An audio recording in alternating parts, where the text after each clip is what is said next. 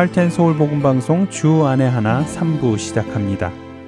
주 안에 하나 3부에는 함께 성경을 읽고 묵상하는 시간인 Let's Read the Bible과 모세의 인생을 드라마로 만나보는 시간인 바이블 드라마 어떻게 자녀에게 성경적인 삶을 가르쳐 주는지 지혜를 얻을 수 있는 Daily Devotional 그리고 은혜의 설교 말씀이 준비되어 있습니다. 먼저 Let's Read the Bible로 이어집니다.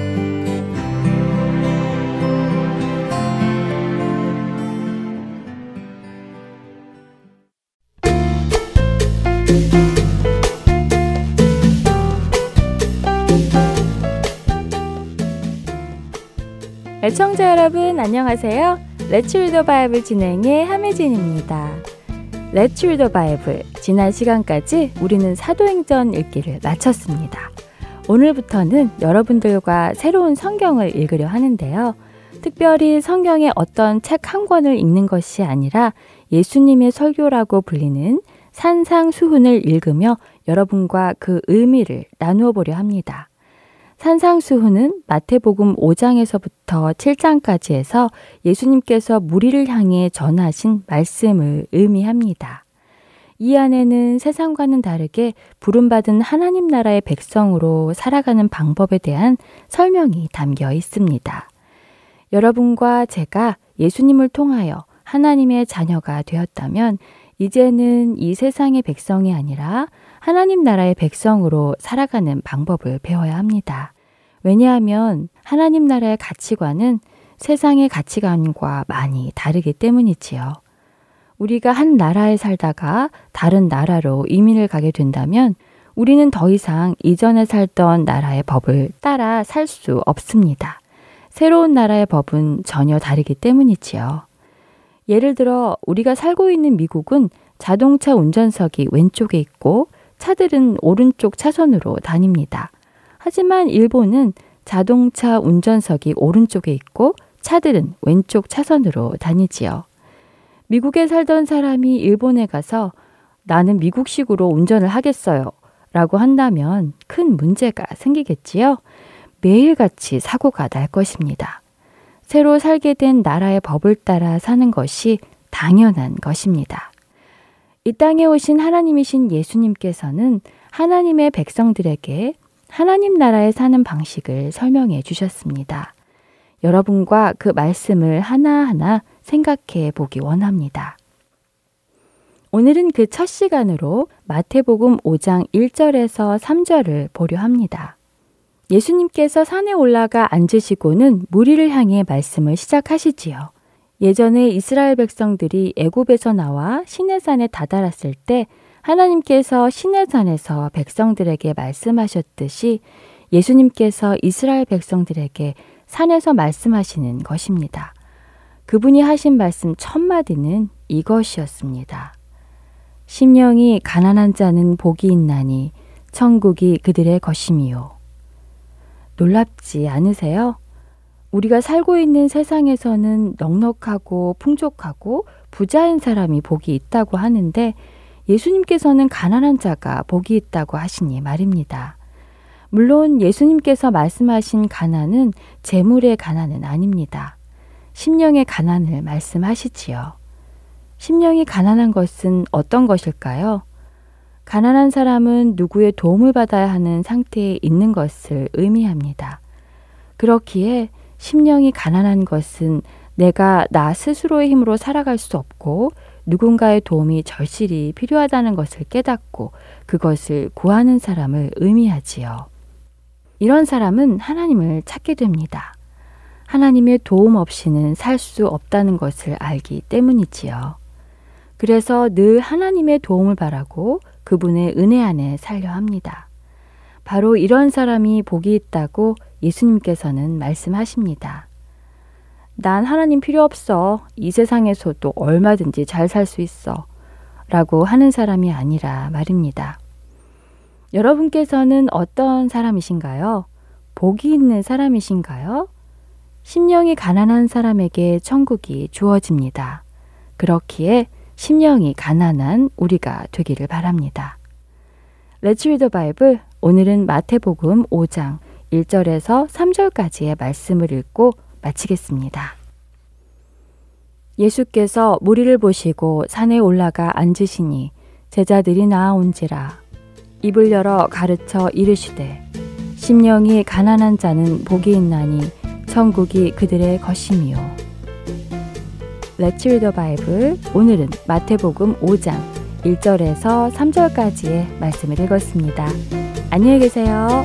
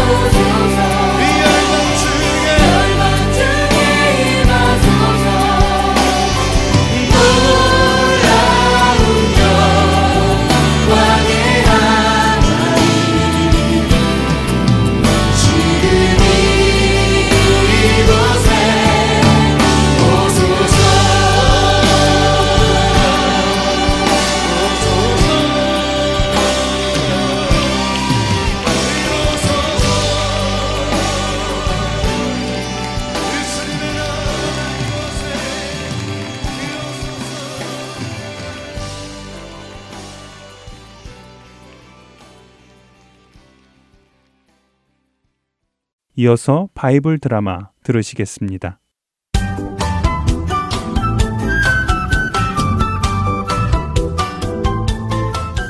애청자 여러분 안녕하세요. 바이블 드라마 모세편 진행의 박윤규입니다. 하나님의 사자로부터 하나님께서 명하시는 말만 할 것을 명령받은 발람 주술사는 겁을 먹고 모압에 다다릅니다. 모압의 왕 발락은 그런 발람을 맞이하여 큰 잔치를 벌여주지요. 다음날 아침 발락 왕은 발람을 데리고 바알 신전이 있는 산으로 올라가 멀리 보이는 이스라엘 백성을 보여줍니다. 자자, 발람 주술사여, 저기를 보시오. 저기 산 아래에 저렇게 많이 모여 있는 자들이 바로 이스라엘 사람들이요. 자, 부디 저 사람들을 저주하여 내 땅 모압에서 떠나게 좀 해주시오. 발락 왕이시여, 왕의 뜻은 잘 알겠습니다. 그러나 저 이스라엘 백성은 제 마음대로 되는 민족이 아닙니다. 저들의 신 여호와께 제가 물어보도록 할 터이니 왕께서는 여기 이 바알의 재단 일곱 개에 수송아지 일곱 마리와 순양 일곱 마리의 재물을 준비하여 주시기 바랍니다. 오, 그래 그래. 저 이스라엘 놈들을 저주하려면 우리의 바알 신께 재물을 드려서 부탁을 해야 하는 것이군.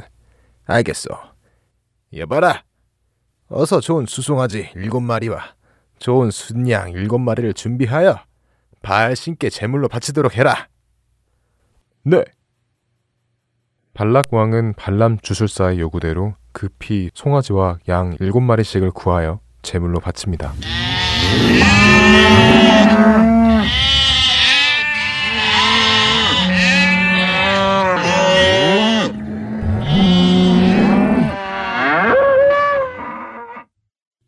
왕이시여, 이제 왕께서는 이 재단 옆에 서 계시기 바랍니다. 저는 저리로 가서 저들의 신 여호와를 기다리겠습니다. 만일 저들의 신 여호와께서 나타나셔서 제게 말씀하시면 제가 왕께 모든 말씀을 전해드리겠사옵니다. 오, 그래 그래, 알겠소. 발람 주술사는 재단에서 떨어진 곳으로 가서는 여호와 하나님께서 무슨 말씀을 해주시기를 기다렸습니다. 그러자 하나님께서 발람 주술사에게 임하셨습니다. 발람아, 여호와 신이시여, 저 발락 왕은 바알 신에게 제물을 드린 줄 알지만 사실은 제가 여호와 하나님께 제물을 드린 것입니다. 아, 아, 아 시지요? 너는 저들에게 가서 내가 너에게 한 말만을 전하여라. 아이, 네, 물론입죠. 제가 감히 어떻게 다을 말을 하겠습니까? 에이, 말씀만 하십시오. 에이 하나님께서는 발람이 해야 할 말을 전해 주셨습니다. 그리고는 사라지셨지요. 발람은 정신을 차리고 발락과 모압의 고관들이 기다리는 재단 곁으로 갑니다. 예, 발락 왕이시여.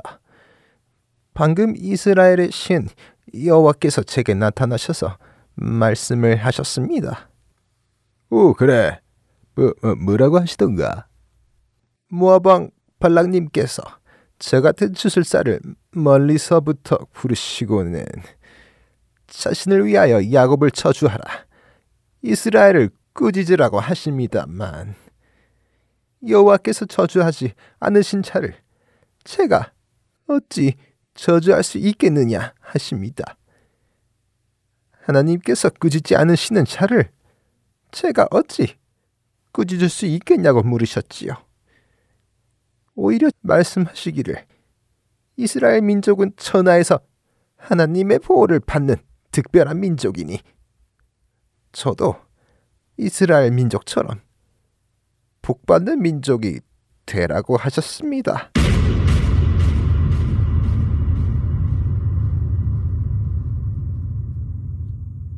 아니, 뭐요?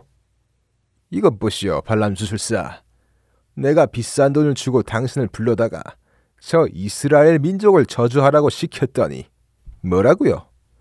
저들은 복을 받은 민족이라고요. 이런 이런 당신은 양심도 없어. 내가 준 그 많은 은과 금을 받고도 내 부탁 하나 안 들어주다니 말이여. 발락왕이시여. 죄송한 마음 금할 길이 없습니다. 제가 어찌 왕의 청을 일부러 거절하겠습니까? 그러나 이 여호와 신이 저에게 이렇게 말하라고 하시니 제가 어찌 다른 말을 할 수 있겠습니까? 저도 목숨이 중요한 사람입니다. 신을 거부할 수는 없습니다요. 아니야, 아니야. 이건 분명 당신 눈에 저 이스라엘 사람들이 너무 많아 보여 두려워서 그런 것이야. 걱정 마시오. 저들은 결코 당신을 해할 수 없어. 자, 나를 따라오시오. 저쪽으로 돌아가면 저 이스라엘 민족의 끝 부분만 보이는 곳이 있어. 거기 가면 당신의 마음도 편해져서 저들을 쉽게 저주할 수 있을 것이요. 자, 어서 저곳으로 갑시다. 왕 발락은 이해하지 못했습니다.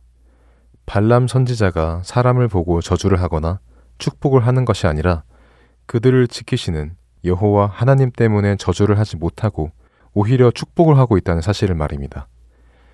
이스라엘 민족의 일부분만 볼 수 있는 곳으로 가는 발락 왕과 발람 주술사. 과연 발락 왕의 뜻처럼 발람 주술사는 이스라엘을 저주할 수 있을까요? 바이블 드라마 다음 시간에 뵙겠습니다. 안녕히 계세요.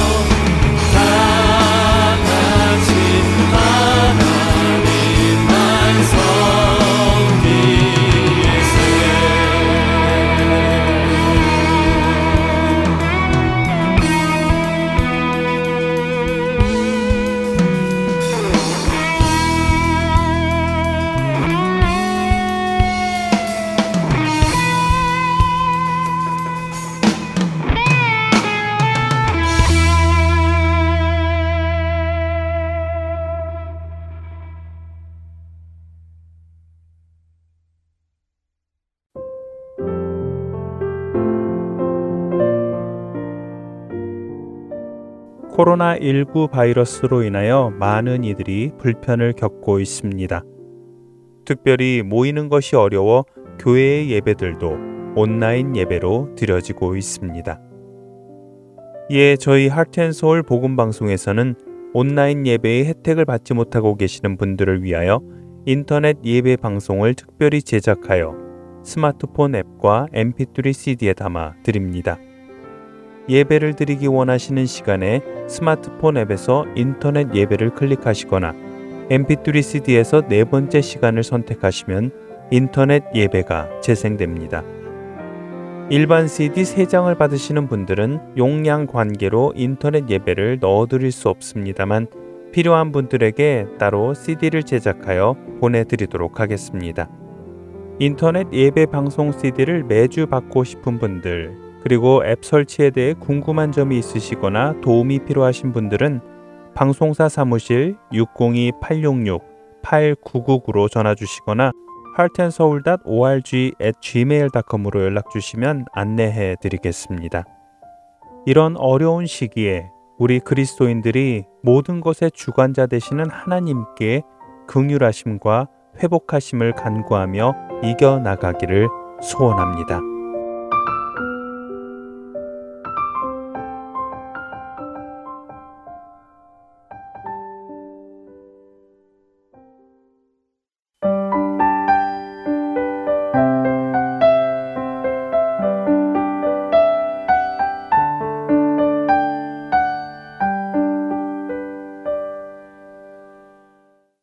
계속해서 Daily Devotional 보내드립니다.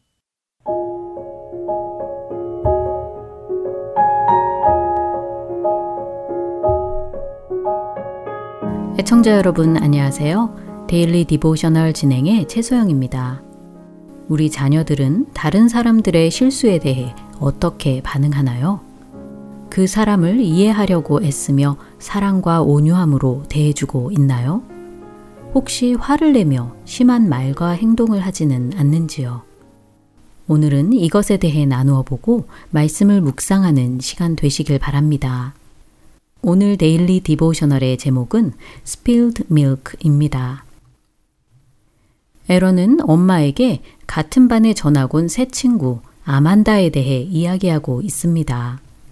미술 시간에 에런은 아만다가 그리고 있는 그림을 보다가 손에 들고 있던 붓을 실수로 떨어뜨려 아만다의 도화지에 얼룩이 생기고 말았지요. 미안해서 어쩔 줄 몰라 하는 에런에게 아만다는 괜찮으니 걱정 말라고 하며 얼룩 위에 물감을 덧칠하면 된다고 친절하게 말해 주었다는 것입니다. 화를 낼 줄 알았는데 오히려 친절하게 대해 주어서 고마웠다고 에런은 엄마에게 말씀드렸지요. 에런의 말에 엄마는 물감을 덧칠한 것이 효과가 있었는지 물으셨습니다. 에런은 아만다가 얼룩 위에 물감을 덧칠하자 더 이상 얼룩이 보이지 않았다고 대답하였지요. 다음 날 아침 식사를 하던 중 에런의 동생 트렌튼이 실수로 우유를 엎질렀습니다. 엎질러진 우유 때문에 에런이 입고 있던 새 청바지는 금세 젖고 말았지요. 화가 난 에런은 트렌튼에게 부주의하고 덤벙거린다고 소리를 쳤습니다. 새 청바지인데 다 젖어서 못 입게 되었다며 바보 같은 동생이 우유를 엎질러서 다 엉망이 되었다고 말하였지요. 에런의 반응에 놀라고 당황한 트렌트는 미안하다고 하며 일부러 그런 것이 아니었다고 사과하였습니다. 그러나 에런은 얼굴을 찌푸리고는 돌아서 버렸지요. 이 상황을 보고 계시던 엄마는 에런에게 트렌튼이 사과했고 진심으로 미안해하고 있다고 말씀해 주십니다. 엄마의 말씀에 에런은 사과한다고 해서 청바지가 깨끗해지는 것은 아니라고 하며 옷을 갈아입으러 급히 자기 방으로 가버렸지요. 에런이 옷을 갈아입고 나오자 엄마는 에런을 조용히 따로 부르셨습니다. 엄마는 에런에게 우리는 누구나 실수를 하며 그럴 땐 용서가 필요하다고 말씀하십니다. 그리고 아까 에런이 한 말과 행동에 대해 트렌튼에게 사과하라고 하셨지요. 에런이 인정할 수 없다는 듯 변명을 하려 하자 엄마는 어제 아만다의 일을 기억하느냐고 물으십니다. 어제 아만다는 자신의 물감을 덧칠해 에런이 만든 얼룩을 덮어주었지요. 에런의 실수에도 불구하고 아만다는 화를 내지 않고 친절하게 반응하며 오히려 에런의 얼룩을 덮어주었던 것처럼 성경에도 미움은 다툼을 일으키나 사랑은 모든 허물을 덮는다는 말씀이 나온다고 엄마는 설명해 주셨습니다. 에런이 동생 트렌튼을 사랑한다는 것을 알지만 오늘 에런의 행동에서는 그런 모습을 전혀 볼 수 없었다고 하시며 예수님께서 우리를 사랑하신 것처럼 우리도 다른 사람들을 사랑으로 대해 주어야 한다고 하셨지요. 예수님께서 우리를 사랑하시고 우리의 죄를 용서해 주셨기에 우리도 다른 사람들을 대할 때 화를 내는 것이 아니라 사랑으로 대해 주어야 한다는 것입니다. 엄마의 말씀에 에러는 지금 트렌튼에게 가서 사과하겠다고 하며 오늘 이야기는 마칩니다. 우리 자녀들은 다른 사람들의 실수에 대해 어떻게 반응하는지 이야기해 보시기 바랍니다. 오늘 에런의 경우처럼 상대방을 사랑한다 할지라도 항상 온유하고 친절하게 대하지는 못할 수도 있을 것입니다. 만약 자녀들이 다른 사람의 실수에 대해 화를 내거나 심한 말과 행동을 해도 괜찮다고 여긴다면 예수님께서 우리를 어떻게 사랑하시고 온유함으로 대해주시는지 자녀들에게 가르쳐 주세요. 예수님께서 우리 자녀들이 다른 사람들을 사랑과 온유함으로 대할 수 있도록 도와주시길 함께 기도하시기 바랍니다. 오늘 묵상할 말씀은 잠언 10장 12절 미움은 다툼을 일으켜도 사랑은 모든 허물을 가리느니라 입니다. 우리 자녀들에게 예수님의 모습이 드러나고 그것을 통해 하나님께서 영광 받으시길 소망하며 오늘 Daily Devotional 마칩니다. 안녕히 계세요.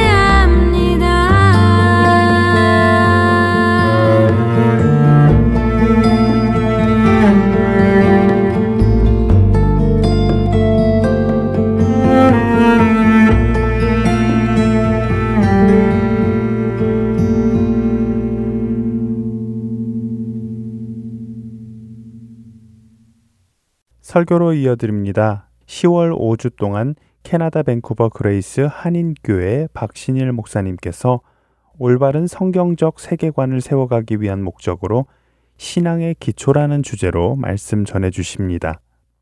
오늘은 그 첫 번째 시간으로 창조, 하나님의 계획이라는 제목의 말씀 전해 주십니다. 은혜의 시간 되시기 바랍니다.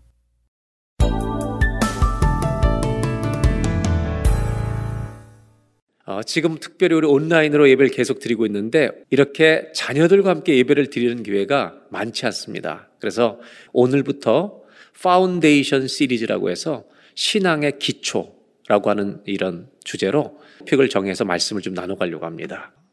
왜냐하면 믿음이라고 하는 것 자체가 들음에서 나는 것인데 부모님과 자녀들이 함께 말씀을 듣고 신앙의 기초를 같이 세우는 것이 중요할 것 같다. 그래서 이런 기초에 대한 것을 나누려고 합니다. 세계와 역사와 우리 인생을 바라보는 관점은 여러 가지가 있습니다. 근데 우리는 하나님을 믿기 때문에 하나님 말씀, 이 성경이라고 하는 하나님 말씀이라고 하는 것을 기초로 해서 세계를 보고 역사를 보고 인간을 보는 겁니다. 이것을 성경적 세계관이라고 합니다. 결국 성경에 있는 내용을 정리하면 세 가지 큰 주제로 요약될 수 있다는 겁니다. 그것은 뭐냐면 하나님이 이 땅을 창조하셨다는 이 대전제 앞에 역사는 시작합니다. 그리고 그 하나님의 창조 앞에 살던 우리 인간이 하나님으로부터 거역하고 타락했다는 이야기가 하나님이 설명해 주시는 말씀입니다. 그리고 이렇게 타락한 인간을 구약과 신약을 통해서 하나님이 어떻게 구원하시고 건져가시는가. 결국 성경의 대부분의 역사는 이 구속을 이야기하고 있다는 겁니다. 하나님이 창조하신 세계를 회복하는 이야기라는 것입니다. 이러한 세 가지 단어로 정리해 요약해서 이 세상과 역사와 인간을 이해하는 것을 성경적 세계관, 즉 기독교적인 세계관이라고 합니다. 이게 왜 중요하냐면 이런 관점으로 우리를 바라볼 때 나는 한 사람인 나는 어디로부터 온 것인가? 나는 누구로부터 왔고 어디로 가고 있는가를 우리는 알 수 있기 때문입니다. 그래서 성경 전체는 이러한 관점에서 하나님께서 사람들을 어떻게 구속해 나가시는지 이런 긴 이야기를 펼쳐가고 있다는 것이 여러분 성경의 이야기입니다. 성경이라고 하는 이 책은 여러분 여러 이야기가 아니라 한 이야기를 하고 있다는 겁니다. 첫째, 성경은 창조에 대해서 다루고 있는데 이 창조는 어떤 의미냐? 하나님이 당신의 나라를 이 땅에 지으셨다는 겁니다. 여러분 이 세계 우주는 하나님이 창조하셨기 때문에 누구의 것이냐면 주님의 것인 줄로 믿습니다.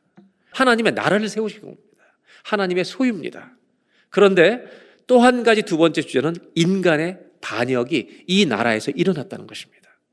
하나님이신 창조 세계 속에서 사람들이 타락하고 하나님에 대해서 반항하고 저항하기 시작했다는 겁니다.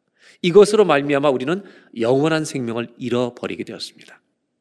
그래서 이렇게 타락한 인간을 구원하시기 위해서 여러분 첫 번째로 행하신 사건이 구약입니다. 그 구약의 이야기는 뭐냐면 이스라엘을 선택하시는 겁니다. 한 나라만 선택하셨다는 게 아니라 온 세상을 구원하는 통로로 작은 한 나라 이스라엘을 선택하셨다는 것. 이것이 구약의 얘기입니다. 그리고 이 구약의 이야기는 그 다음에 어떻게 펼쳐지냐면 네 번째 주제로 예수님의 오심의 이야기로 신약이 등장합니다. 결국 구속이 시작된 게 구약이고 구속이 우리를 위한 구원의 모든 사역이 성취된 것, 예수님이 성취하신 것이 예수님이 오심으로 말미암아 이루어졌다. 이것이 신약입니다. 사복음서입니다. 그리고 신약 사복음서 이후부터 이어지는 아, 시대를 여러분 왕의 복음을 전파하는 교회의 선교적인 사명이 주어진 시대다. 그래서 첫 번째는 창조, 두 번째 타락, 세 번째는 구약으로서 여러분 이스라엘 선택하셨고 신약에 예수님이 오셨고 다섯 번째는 이 복음이 교회를 통해서 전파되게 하셨다는 겁니다. 그리고 마지막 요한계시록에 있듯이 다시 오실 예수 그리스도 왕의 귀환이 있다는 것입니다. 그때 모든 구속은 완성될 것입니다. 다시 말씀드리지만 성경은 하나의 이야기입니다. 하나님께서 우리 사람들을 구속해 가시는 긴 여정의 이야기가 성경 전체에 펼쳐 있습니다. 구약 학자 중에 클라우스 베스터만이라는 학자가 있는데 이 사람은요 굉장히 뜻깊은 책을 한 권 썼습니다. 천년과 하루라는 책을 썼습니다. 천년과 하루 이게 뭘 상징할까요? 여러분 구약 성경은 천년이란 세월 동안 쓰여진 책입니다. 아브라함의 역사부터 예수님까지가 2000년 정도인데요. 천년 정도에 걸쳐서 성경이 쓰여집니다. 구약 성경이. 그런데 이분의 얘기는 아주 중요한 건 이것입니다. 이 전체 신구약의 하나의 이야기라는 것처럼 구약이 천년의 역사 동안 쓰여지는데 이 책은 하루를 위해서 쓰여졌다는 겁니다. 천년의 모든 구약의 기록이 예수님이 십자가에 돌아가시는 그 하루를 위해서 쓰여졌다는 것입니다. 그것을 준비한 책이 구약이라는 겁니다. 만약 그 주님의 오셔서 죽으시는 구속의 사건이 아니라면 구약은 쓰여질 필요가 없었다는 것입니다. 천년 이상의 내용을 담고 있는 여러분 구약의 모든 역사는 단 하루가 오기 위해서 준비된 책이라는 것입니다. 예수님의 죽으신 그 죽으심과 부활, 그 죽으심 안에는 오심과 부활과 승천을 다 포함하고 있는 겁니다. 이 날을, 이 날을 여러분 생각하지 않고는 구약의 여정은 이해가 될 수 없다는 겁니다. 이것 때문에 구약은 완성되는 겁니다. 그래서 이 모든 설명이 구약과 신약이 한 가지 이야기를 하고 있다는 그 증거를 보여주고 있다는 겁니다. 이스라엘 선택하시는 이야기가 구약입니다. 근데 이스라엘 선택하실 때 여러분 이스라엘 나라를 먼저 선택하지 않습니다. 하나님은 아브라함이라는 한 사람을 선택하십니다. 그 족장을 선택하시고 부족이 되고 여러분 나라가 됩니다. 그런데 이 구약의 이스라엘 나라는 멸망하고 멸망합니다. 망해서 끝이 납니다. 그리고 이스라엘은 메시아를 기다리게 됩니다. 구약은 메시아를 기다리는 책입니다. 그리고 이 이야기는 여러분 이스라엘 한 나라 이야기가 아니라 정치적으로 망한 것처럼 보이는 이야기지만 모든 나라들에게 영적으로 망해 있는 모든 나라들에게 예수님이 필요하다는 것을 보여주고 있는 책이라는 것입니다. 그래서 구약 성경 안에는 하나님의 행위에 대한 이런 구원의 역사에 대한 인간의 응답, 하나님을 향한 환호, 찬양, 기도, 탄식 이런 모든 것들이 들어 있습니다. 그래서 시편 90편에 보면 1절로 4절 주여 주는 대대 우리의 거처가 되셨나이다. 2절 산이 생기기 전 땅과 세계도 주께서 조성하시기 전 영원부터 영원까지 주는 하나님이십니다. 주께서 사람을 티끌로 돌아가게 하시고 말씀하시기를 너희 인생들은 돌아가야 하셨사오니 4절 다 같이 한번 읽겠습니다.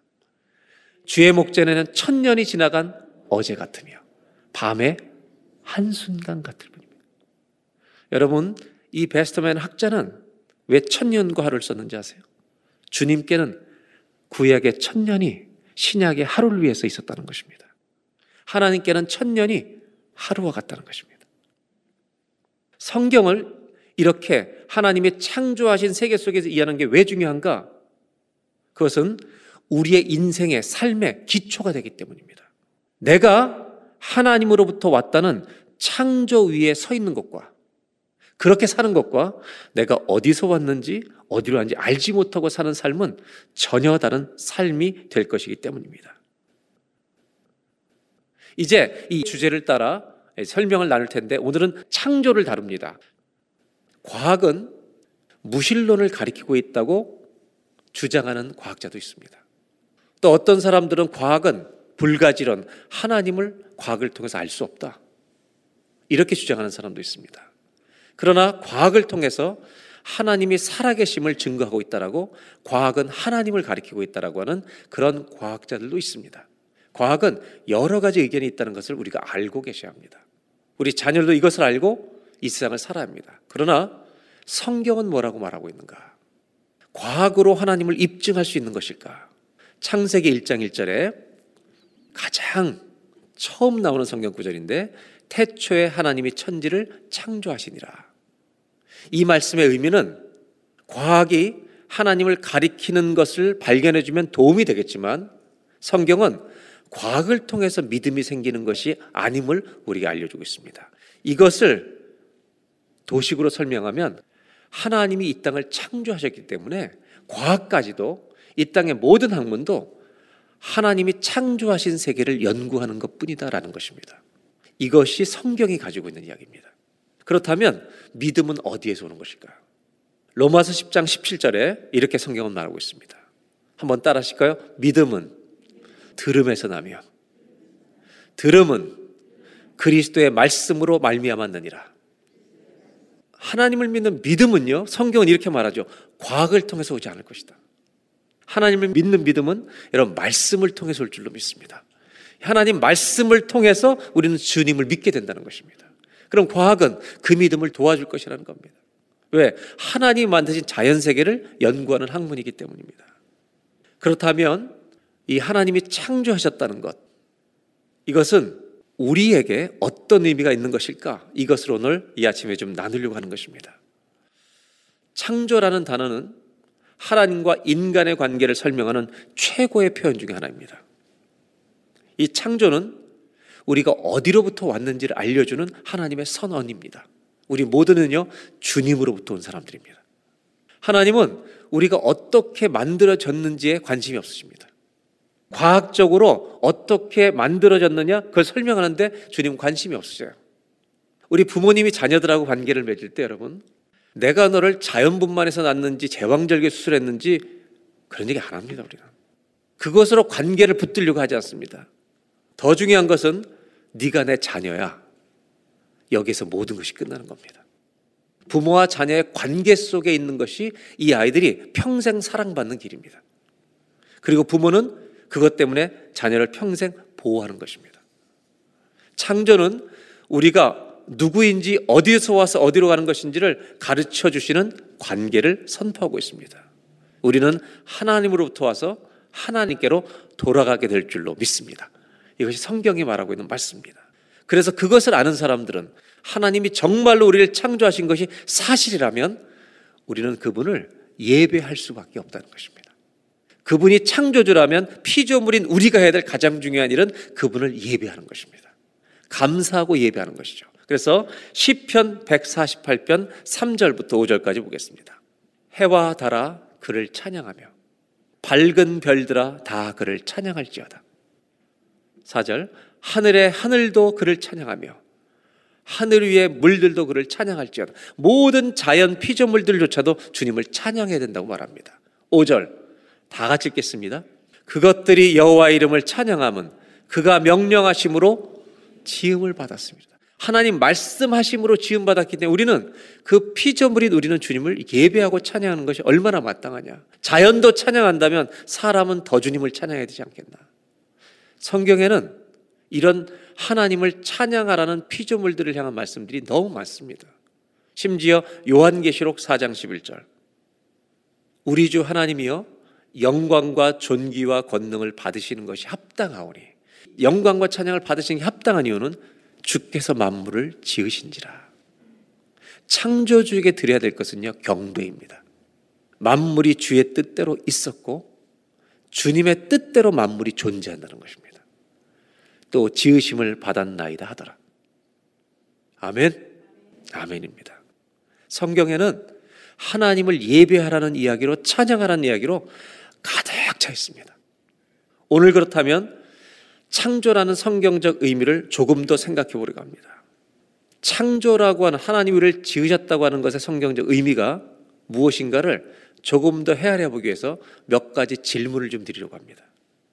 우리가 태어나는 순간에 아이가 태어나면 그 아이 안에 성장하여 자라는 것이 그 아이의 DNA 안에 포함되어 있습니까? 없습니까? 태어나는 순간에 얘가 성장할 수 있는 것이 그 아이에 포함되어 있습니까? 없습니까? 있습니다. 자랄 걸 가지고 태어나는 겁니다. 그래서 우리는 그 아이가 자라도록 먹을 걸 도와줍니다. 또 한 가지 묻겠습니다. 우리가 태어나는 순간에 주름살이 생기고 늙어가는 것을 가지고 태어난 겁니까? 태어난 다음에 하도 고생해서 주님이 생기는 겁니까? 그러면 내가 늙어가는 것, 주름이 안 생기는 것을 내가 막을 수 있습니까? 없습니까? 없습니다. 하나만 더 물어보겠습니다. 아이들이 태어나는 순간 죽음을 가지고 태어나는 겁니까? 사고 나서 죽는 것입니까? 1번, 죽음을 가지고 태어난다. 2번, 사건, 사고가 생겨서 죽는 것이다. 1번입니까? 2번입니까? 그렇다면 우리는 죽지 않을 수가 있는 것입니까? 없습니다. 질문을 정리하면 우리가 늙지 않는 것을 선택할 수 있습니까? 없습니다. 죽지 않는 것을 선택할 수 있습니까? 없습니다. 왜 그렇습니까? 왜 우리가 결정할 수 없는 것입니까? 이유를 알려드릴까요? 우리를 우리가 만들지 않았기 때문입니다. 늙어가는 것, 우리가 죽어가는 것, 창조주가 결정하셨기 때문입니다. 하나님이 우리를 창조하셨다는 말은 아무도 우리의 생명을 스스로 만든 사람이 없다는 말입니다. 이 생명은 하나님이 주신 선물입니다. 더 중요한 것은 이 생명을, 이 선물을 우리 마음대로 할 수가 없다는 것입니다. 아무리 밤마다 팩을 하고 아무리 피부 관리를 해도 여러분 때가 되면 거울 보시면 주름이 쪼글쪼글해질 것입니다. 아무리 건강했던 사람도 어느 날 호흡을 거두게 될 것입니다. 우리 모든 사람의 생명은 우리가 주관할 수 없습니다. 인생은 수동됩니다. 왜 그렇습니까? 하나님이 창조하셨기 때문입니다. 이것을 잊지 마시기 바랍니다. 우리는 우리의 생명조차도 내가 책임지지 못합니다. 창조라고 하는 이 단어에 담긴 오늘 첫 번째 의미가 있습니다. 내 인생은 내가 마음대로 할 수 없다는 것입니다. 한번 따라해 보실까요? 내 인생의 주인은 하나님이십니다. 이것이 창조의 의미입니다. 내 인생을 나의 것이라고 아무리 주장해도 우리는 늙어가는 것도 막을 수 없습니다. 몸이 병들어가는 것도 막을 수 없습니다. 죽음조차도 내가 죽고 싶지 않은데도 내가 조절할 수 없습니다. 왜냐하면 우리가 만든 것이 아니기 때문입니다. 하나님이 창조하셨다는 말은 똑바로 하라는 겁니다. 너의 인생의 주인은 네가 아니라 하나님이다. 그러면 사는 방법이 달라지는 겁니다. 어떻게 달라지겠어요? 나를 만드신 분이 주님이라면 내가 어떻게 살아가야 할지 주님의 인도하심이 필요하다는 겁니다. 안내가 필요하다는 것입니다. 우리 하나님이 우리를 사람을 창조하셨다는 말은 우리가 인생의 주인이 아니기 때문에 뭐가 필요한지 아세요? 인도하심을 받아야 돼요. 우리가 하나님의 인도하심을 잘 받아야 정말 사람답게 살 수 있습니다. 그 인도하심을 잘 받는 너무나도 값진 안내서가 하나님의 말씀인 줄로 믿습니다. 그래서 성경의 시편에 주의 말씀은 내 발의 등이요 내 길의 빛입니다. 즉 하나님 말씀을 통해 우리는 하나님의 인도하심을 받는 아름다운 한 사람 한 사람으로 살아갈 수 있다는 것입니다. 그리고 더 놀라운 사실이 있습니다. 늙어가는 것도 막을 수 없고 죽어가는 것도 막을 수 없는데요. 태어나는 순간 죽음을 가지고 태어난 우리들에게 성경은 읽어보니까 죽어가는 너희들에게 영원한 생명의 길이 있다고 말씀하십니다. 여러분, 죽음을 가지고 태어난 우리들에게 영원한 생명을 가질 수 있다고 안내하는 책이 말씀입니다. 예수님은 내가 곧 길이요 진리요 생명이니 나로 말미암지 않고는 아버지께로 올 자가 없느니라. 여러분 성경은 우리를 바르게 살게 하는 안내뿐만이 아니라 영원한 생명으로 인도하는 창조주의 인간에게 주신 최고의 인간에게 주신 최고의 선물인 줄로 믿습니다. 그러므로 저와 여러분 우리의 주인은 누구라고요? 하나님이라고 고백하며 그리고 그것을 정말 인정한다면 우리 한 사람 한 사람이 어떻게 살아가는 것이 가장 귀한 것인가 값진 것인가를 우리가 깨달아가기 위해 하나님 말씀의 안내를 받으며 살아가는 좋은 피조물들이 되시기를 주의 이름으로 축원합니다. 아멘입니까? 두 번째는 창조의 의미를 좀 잘 이해하기 위해서 오늘 저는 조금 더 구체적인 창조에 대한 이야기를 좀 보려고 합니다. 그것은 1장 26절입니다. 창조를 6일 동안 하셨다고 말씀하는데 성경에는 여섯 번째 6일째 마지막 창조한 대상이 사람이라고 말합니다. 그런데 어떻게 창조하시냐면 하나님이 이르시되 우리의 형상을 따라 우리의 모양대로 우리가 사람을 만들고 하나님이 우리를 지으실 때요 하나님의 이미지로 만들었다고 말합니다. 하나님은 사람을 짓는 이야기를 하실 때 우리 몸에 과학적인 구성 요소를 설명하시지 않습니다. 내 몸에 철분이 얼마인지, 내 몸에 수분이 얼마인지, 아연이 얼마인지 이런 걸 설명하지 않았어요. 내 몸에 철분을 다 모으면 못을 몇 개 만들 수 있는지 이런 거를 얘기하시지 않습니다.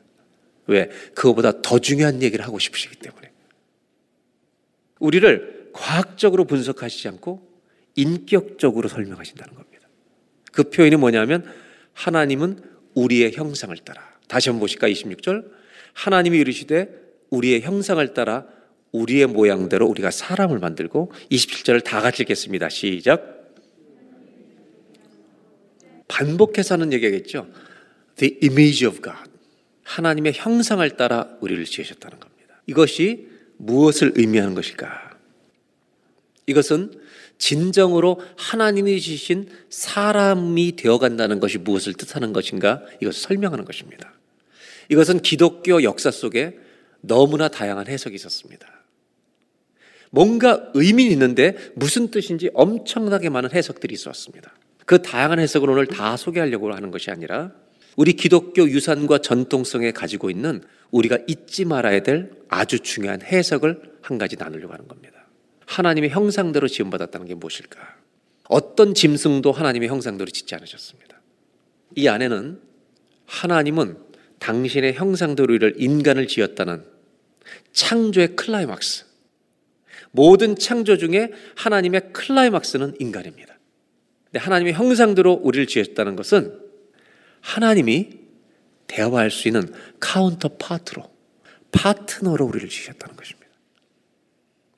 저와 여러분은 우리가 살아있는 존재 자체가 하나님이 창조하셨는데 하나님의 형상을 따라 창조했다는 것이 무슨 말인지 이해한다면 아, 나는 하나님과 대화하며 관계를 맺는 목적을 위하여 지음받았다는 것을 알게 된다는 것입니다. 거꾸로 말하면 하나님 없이 살지 않도록 지으셨다는 겁니다. 아멘. 저와 여러분은 창조를 믿는다면 하나님의 형상대로 지음받았다는 걸 믿는다면 여러분 하나님 없이 사는 것은 참된 인간이 아니다. 이것을 깨닫는 것과 똑같다는 것입니다. 더 재밌는 건 자녀를 이렇게 키우다 보면 어떤 아이는 엄마 닮고 아빠 닮고 다르잖아요. 근데 저를 더 닮은 아이가 있죠. 그러면요, 신기하게 미우면서도 애정이 더 갑니다. 하나님의 형상대로 지음을 받았다는 이 안에는 빼놓을 수 없는 사실이 하나 있는데, 우리를 엄청나게 사랑하신다는 겁니다. 이 사랑은 아는, 우리가 알든지 모르든지 아무 관계 없어요. 하나님을 안 믿는 사람들을 향한 사랑도 끝까지 가는 겁니다. 이거는 주님이 우리를 창조하실 때부터 있던 일입니다. 그런데 하나님의 형상대로 지음받았다. 이건 무슨 말이냐? 하나님과 우리 사이에 특별한 관계를 맺으며 살도록 주님은 지으셨다는 겁니다. 신약 성경에 이것을 증거하고 있습니다. 여러분, 예수님이 사람의 몸을 입고 이 땅에 오셨습니다. 그런데 골로새 1장 15절에 예수님을 어떻게 표현하는지 성경을 보겠습니다. 그는 보이지 아니하는 하나님의 형상이시요 모든 피조물보다 먼저 나시니니 예수님을 가리킬 때 그분은 하나님의 형상으로 보이지 않는 하나님의 형상으로 소개하고 있습니다. 이것은 외모를 말하려고 하는 것은 아닐 것입니다. 그 외모와 풍기는 이미지에서 나올 수 있겠지만 무조건 틀렸던 것은 아니지만 여기에서 가장 중요한 것은 그 예수님을 볼 때 우리가 완벽한 하나님의 형상을 본다는 겁니다. Image of God. 그 이야기는 뭘 포함하고 있냐면 하나님과 완벽한 관계 속에 사신 분이란 말입니다. 이렇게 표현해야 정상입니다. 예수님은 하나님의 완전한 형상이십니다. 왜? 완벽하게 주님과 대화하고 계시고 성부, 성자, 성령, 삼위일체 하나님은 한 분이시지만 완벽한 펠로우십 속에 교제 속에 있기 때문에 여기만이 아닙니다. 고린도후서 4장 4절 그 중에 이 세상의 신이 믿지 아니한 자들의 마음을 혼미하게 하여 그리스도의 영광의 복음의 광채가 비치지 못하게 함이니 그러면서 마지막 문장에 그리스도는 하나님의 형상이시라. 여러분 그리스도가 하나님의 형상이로 표현한 이 이야기는 어떤 의미가 담겨 있냐면 하나님과 완벽한 교제 속에 늘 살아가셨다는 것을 의미하고 있습니다. 하나님의 형상대로 내가 지음받았다는 말은 나는 하나님과 대화하면서 하나님 없이는 인간답게 살지 못하도록 아니 특별한 하나님의 특권을 우리에게 주셨는데 사람은 하나님과 대화하며 하나님과 상의하며 살아갈 수 있는 이 관계 속에 우리를 두셨다는 것을 의미합니다. 성경을 보세요. 다윗이 범죄했을 때 주님과의 교제가 단절됩니다. 하나님 말씀이 임하고 그가 회개하며 하나님과의 교제가 회복되어 갈수록 하나님의 형상을 회복해 가는 겁니다. 다시 예배자가 되고 다시 경건을 추구하는 사람이 되고 내 속에 정한 마음을 달라고 기도하는 사람이 되는 겁니다. 여기서 끝나지 않습니다. 신약은 예수님이 하나님의 형상이신 것처럼 뭐라고 말하냐면 우리도 그 형상과 같이 닮아가고 변화되어 가기를 바라고 있다는 것입니다. 고린도서 3장 18절입니다. 다 같이 한번 읽겠습니다.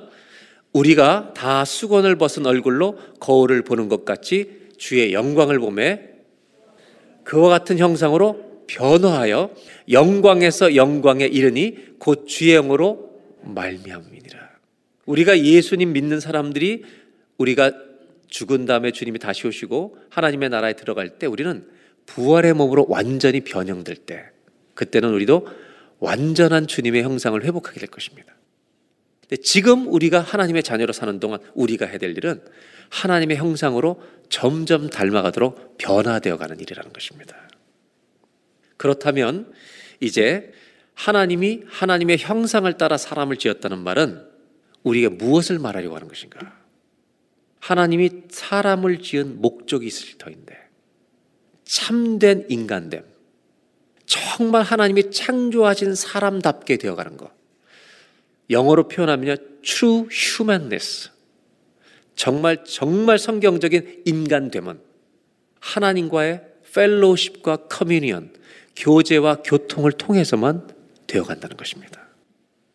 그때 우리는 다른 사람이 볼 때 하나님을 닮은 사람이라고 하는 어떤 성품이나 여러 가지 면이 드러나게 된다는 것입니다. 우리가 하나님과 교제를 오래 하면 사람다워져요. 왜? 하나님과 대화할 수 있는 하나님의 형상으로 지으셨기 때문이에요. 성서학자 중에 참 기가 막힌 표현을 한 사람이 하나 있어요.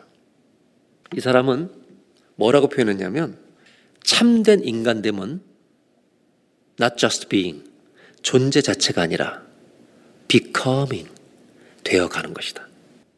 being이 아니라는 거예요. 되어가는 것이다. 그러면서 뭐라고 표현하냐면 예수님을 완전한 the perfect human being으로 표현한다면 하나님이시고 완전한 사람으로 하나님의 형상을 드러내시는 하나님의 형상을 완전히 드러내는 human being으로 the perfect image of God으로 그분을 표현한다면 우리는 인간은 뭐라고 표현하냐면 human being이라고 표현하지 말고 우리들을 the human becomings 사람이 되어가고 있는 중이라고 표현하라는 것입니다. 저는 그 책을 읽다가요 가만히 멈추어 섰습니다. 왜 우리에게 하나님은 the image of God, the divine image를 심어주셨을까? 그것은 하나님과 교제하라고 지으셨구나. 저는 멈추어 서서 무슨 생각을 했냐면 사람이 되어가야 되겠구나. 하나님이 원하시는 사람이 되어가야 되겠구나. 여러분 하나님을 찾고 찾는 저와 여러분 되시기를 주의 이름으로 기원합니다. 마지막으로 한 절을 보겠습니다. 28절입니다. 창조에 대한 또 하나의 의미를 이야기해서 하나님의 형상대로 지으시고 그 다음에 28절 굉장히 중요한 구절입니다. 다 같이 함께 봉독합니다. 하나님이 그들에게 복을 주시며 그들에게 이르시되 생육하고 번성하여 땅에 충만하라 땅을 정복하라 바다의 물고기와 하늘의 새와 땅에 움직이는 모든 생물을 다스리라 하시니라. 오늘 이 말씀은요, 크게 여러 가지 동사가 나오지만 두 개로 분리할 수 있습니다. 하나는 복을 주셨다는 겁니다. 하나님이 사람에게는요, 블레싱을 하셨습니다. 짐승에게 이걸 하신 적은 없습니다. 사람에게만 블레싱을 하십니다. 그냥 복을 주신 게 아닙니다. 두 번째 동사는 전부 다 우리에게 해야 될 사명을 주신 것입니다. 사람은요, 사명이 있습니다. 사람으로 태어난 순간 하나님의 형상으로 지음받은 우리에게는 사명이 주어집니다. 땅에 충만하라. 하나님이 지신 세계를 잘 다스리라는 말은 잘 관리하라. 환경에 대한 문제도 기독교인의 책임입니다. 이 말씀은 어떤 사람들은 문화명령이라고 말합니다. 그러나 성경 전체를 연구해 볼 때 이 명령은 어디에 가서 걸리냐면 사도행전 1장 8절에 너는 예루살렘과 유다와 사마리아와 땅끝까지 이르라. 내 증인이 되라는 것입니다. 하나님이 땅에 충만하라고 땅에 흩어져 살라고 하는 이유는 온 땅 구석구석까지 가라는 이유는 중요한 이유가 있습니다. 물이 바다를 덮은 같이 여호와의 영광을 아는 지식이 온 땅에 가득하기를 원하노라. 무슨 말이냐면 이 세상을 창조하신 하나님은 우리 사람을 통해 이 땅의 모든 피조물들이 우리 사람이 다 흩어져서 온 인류가 하나님을 경배하는 일이 일어나도록 우리로 하여금 흩어지게 하신다는 것입니다. 그런 의미에서 사람은 태어나는 순간 하나님이 창조짐을 믿는 모든 사람들에게 이 사명이 주어집니다. 그래서 우리는 내 인생의 주인이 내가 아니라 우리는 a steward, 주님의 청직이라는 걸 잊지 마셔야 합니다. 창조의 섭리 안에서 우리가 누구인지 정체성이 또 한 번 드러납니다. 우리는 그분의 청직이라는 거 잊지 마십시오. 무슨 청직이냐? 온 세상이 하나님을 알게 하도록 일하는, 섬기는, 거기에 부르심을 받은 청직이라는 걸 잊지 마시고, 땅의 모든 끝이 하나님을 경외하리로다. 그날이 올 때까지. 하나님 말씀을 전하는 저와 여러분 되시기를 주의 이름으로 축원합니다. 마지막 한 가지만 이야기 마치렵니다. 우리 기독교계 굉장히 소중한 인물이 계셨는데 이분이 라비 제크라이어스라는 분입니다. 인도 사람인데요. 17살 때 자살하려고 했다가 병상에서 주님을 만나고 회심합니다. 그때부터 이분은 엄청난 공부를 해서 기독교를 변증하는 세계를 다니면서 너무나 귀한 역할을 합니다. 때로는 대학에 가고, 때로는 무신론자를 만나고, 때로는 이슬람 사람들에게 초대받아서 대화를 합니다. 이분이 올해 아, 돌아가셨습니다. 이분이 한 젊은이로부터 질문을 받습니다. 종교는 다 비슷한 것 같은데 왜 기독교만 유일하게 이렇게 자꾸 배트성을 가집니까? 근데 이분이 이렇게 대답해요. 모든 종교는 본질적으로 다릅니다. superficially 껍데기만 비슷해 보일 뿐입니다. 모든 종교가 배타성을 가지고 있습니다. 얘기를 해주면서 진리를 찾을 때 네 가지를 중요하게 보라는 겁니다. 첫 번째가 오리진, 기원, 시작이 어딘가. 두 번째, 미닝, 그 종교가 추구하는 미닝이 뭔가. 세 번째, 모랄리티, 그 종교가 도덕성을 가지고 있는가. 네 번째, 데스티니, 이 종교가 추구하는 운명이라는 단어보다는 목적, 방향성이 뭐냐 이거예요. 이것에 대해서 일관성과 적합성이 있어야만 진리일 수 있다는 겁니다. 그러면서 이런 이야기를 합니다. 자기가 시리아에 이슬람의 굉장히 아주 높은 지도자의 초대를 받아서 방문한 적이 있답니다. 종교의 대화를 하게 됐는데 3시간 동안 통역을 세워서 대화를 했는데 너무너무 젠틀한 대화를 해나가기 시작했대요. 그런데 여러분 코란에만 그들이 믿는 쿠란 이 쿠란에만 예수님이 십자가에서 죽은 것을 부인하고 있습니다. 그리스 역사도 로마 역사도 이교도들도 유대교도 기독교도 모든 역사는 예수님이 십자가에 죽었다는 것을 이야기합니다. 그런데 이슬람 경전이 갖고 있는 쿠란만 예수님은 십자가에 죽지 않았다고 말하는 세상에서 유일하게 역사적인 사실을 부인하는 교리를 갖고 있습니다. 그 얘기를 해준 다음에 그 사람과 3시간 동안 했던 대화의 내용을 다 소개하지 않았지만 자기는 기독교 입장을 얘기했고 그분은 그분 얘기를 하는데 너무너무 젠틀했대요. 3시간 대화가 끝날 무렵 그 지도자가 이렇게 말하더랍니다. 이제 때가 이른 것 같습니다. 예수님이 죽으셨느냐를 이제는 묻고 싶지 않고 예수님이 왜 죽으셨는지를 묻고 싶습니다. 이 지도자가 이렇게 얘기하더랍니다. 이 대답을, 이 이야기를 이분이 소개할 때 많은 청중들은요, 박수를 쳤습니다. 그리고 이분이 그 지도자한테 이렇게 말했습니다. 당신이 이렇게 얘기했다는 것을 제가 어디 가서 인용해도 되겠습니까? 마음껏 하시라고. 자기도 전혀 몰랐던 이야기를 들으면서 이슬람의 지도자가 변하는 겁니다. 그러면서 이분은 그분을 꼭 다시 만나고 싶다고 얘기합니다. 이분은 공부를 해서 학문적으로 주의 영광을 드러내고 있습니다. 우리는 일터에서 학교에서 한 사람으로 살아가면서 하나님의 영광을 드러낼 사명을 맡은 스튜어드 청직이라는 거 잊지 마시고 이것이 창조의 의미라는 걸 잊지 마시고 이번 한 주간 동안도 주님의 영광을 드러내는 일에 부름받고 살아가는 저와 여러분 되시기를 주의 이름으로 축원합니다.